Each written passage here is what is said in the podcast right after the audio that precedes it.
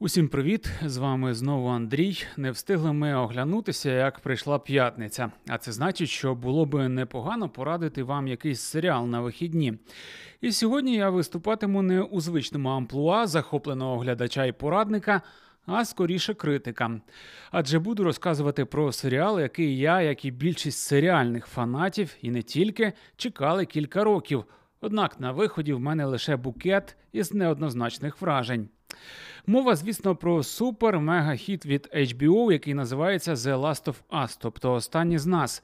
Хто не знає, це екранізація надпопулярної гри, яка стала, певно, найбільшим хітом останніх років і є таким священним граалем серед геймерів. Я почитав перед тим, як писати цей подкаст, відгуки саме людей, які грали у гру і подивилися серіал. На диво, усі рецензії дуже позитивні, що не часто буває після екранізацій культових ігор. Погодьтеся. Основному люди позитивно налаштовані, тому що збережено канон, наскільки мені стало зрозуміло. Тобто зміни були або косметичними, або тими, що розширюють розуміння того, що сталося у всесвіті, про які розповідає гра та власне сам серіал. А от чи сподобалася екранізація мені, я розкажу дуже скоро. Не буду довго втомлювати вас вступом. Після заставки поговоримо, що то за звір такий The Last of Us.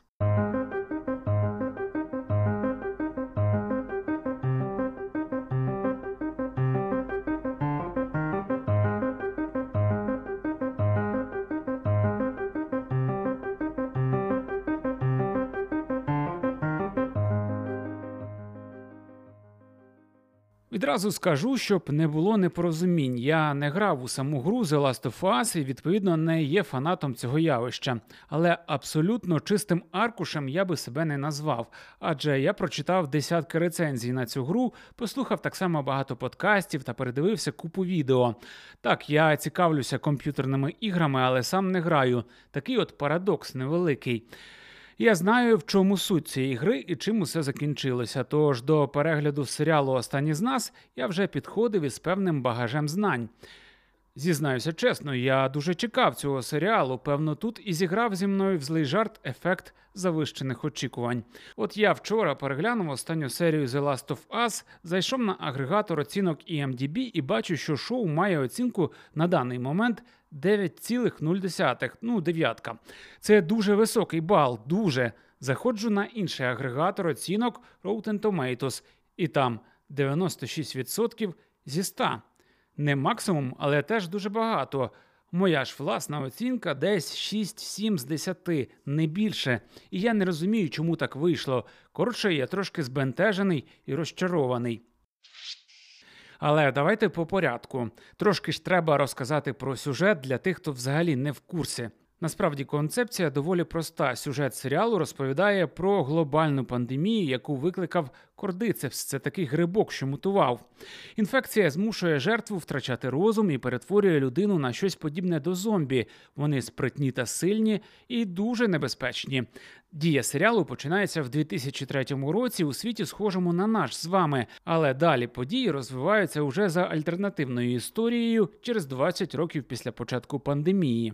Загальні правила, що дозволяють вижити у цьому світі серіалу, зрозумілі. Укус зараженого смертельний вакцини немає, а держава або те, що від неї залишилося, жорстоко розправляється з усіма, хто порушує правила. Так, наприклад, за порушення комендантської години людині загрожує смертна кара, яка, до речі, застосовується регулярно. Образ міста, яке живе за такими законами, виглядає переконливо. Вийшло таке собі середньовіччя в американських декораціях. Сам сюжет розповідає про контрабандиста Джоела, якого зіграв Педро Паскаль. Він має вивести 14-річну дівчинку Елі, що вижила з карантинної зони. Героїню зіграла Белла Рамзі, відома колоритною ролью в Грі престолів.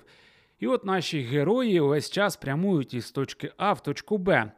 Герою Педро Паскаля не надто подобається бути нянькою для балакучої Елі, але йому усе ж доводиться. Із серії в серію їх стосунки виростають із відносин випадкових супутників до відносин Ну, звісно, батька та доньки. У принципі, все банально. Вони б'ються проти зомбі та проти людей, які, як завжди, страшніші за зомбаків. Кожна серія це як окрема новела і сприймається цільно. Щоразу нова історія чи ситуація, в яку потрапляють наші герої, і усе це на фоні постапокаліптичної Америки. Для цього жанру тут немає нічого радикально нового. Це ми бачили дуже багато разів. Від фільму, наприклад, Дитя людське, де схожу місію виконував Клайв Оуен, до супергеройської деконструкції Логан, де теж саме робив Хью Джекман. До речі, ці два фільми можу вам сміливо порадити. Обидва варті вашої уваги.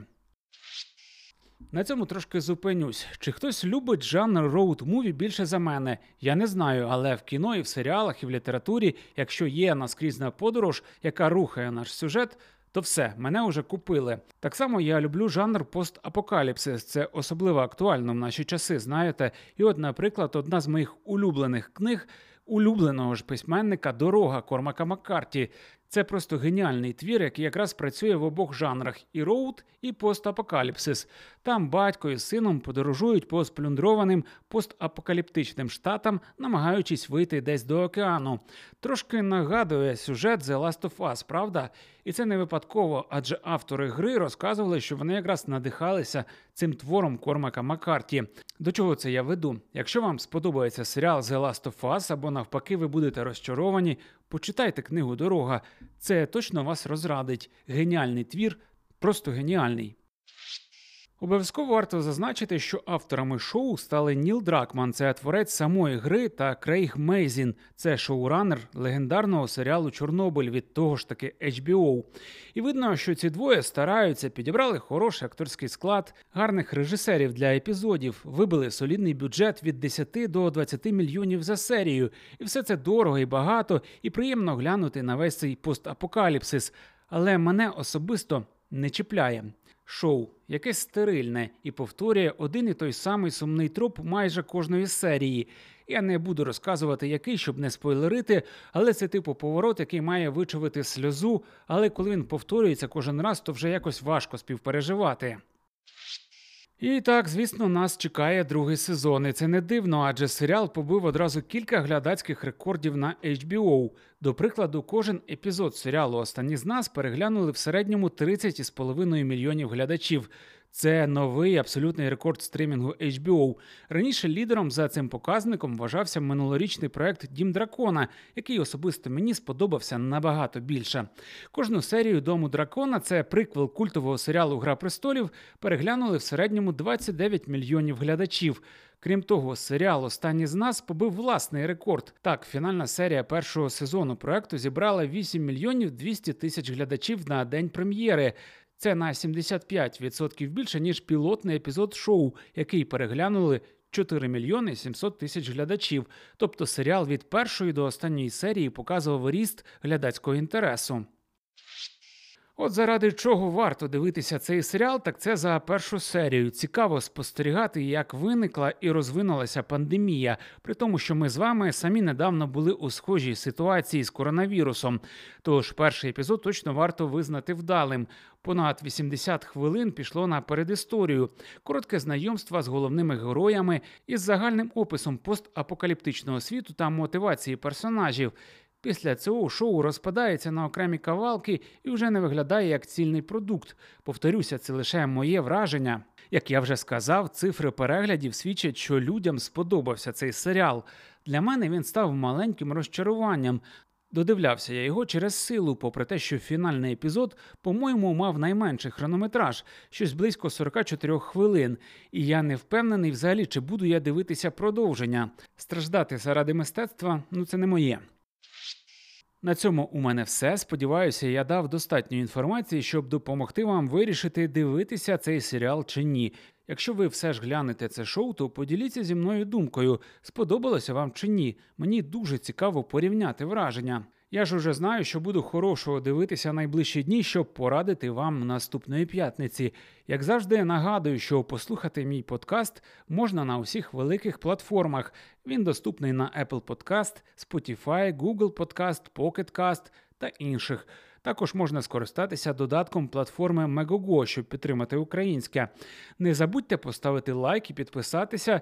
Це мотивує мене робити цей подкаст. Чесно. Я ж прощаюся до наступної п'ятниці. Хай вам щастить, бережіть себе.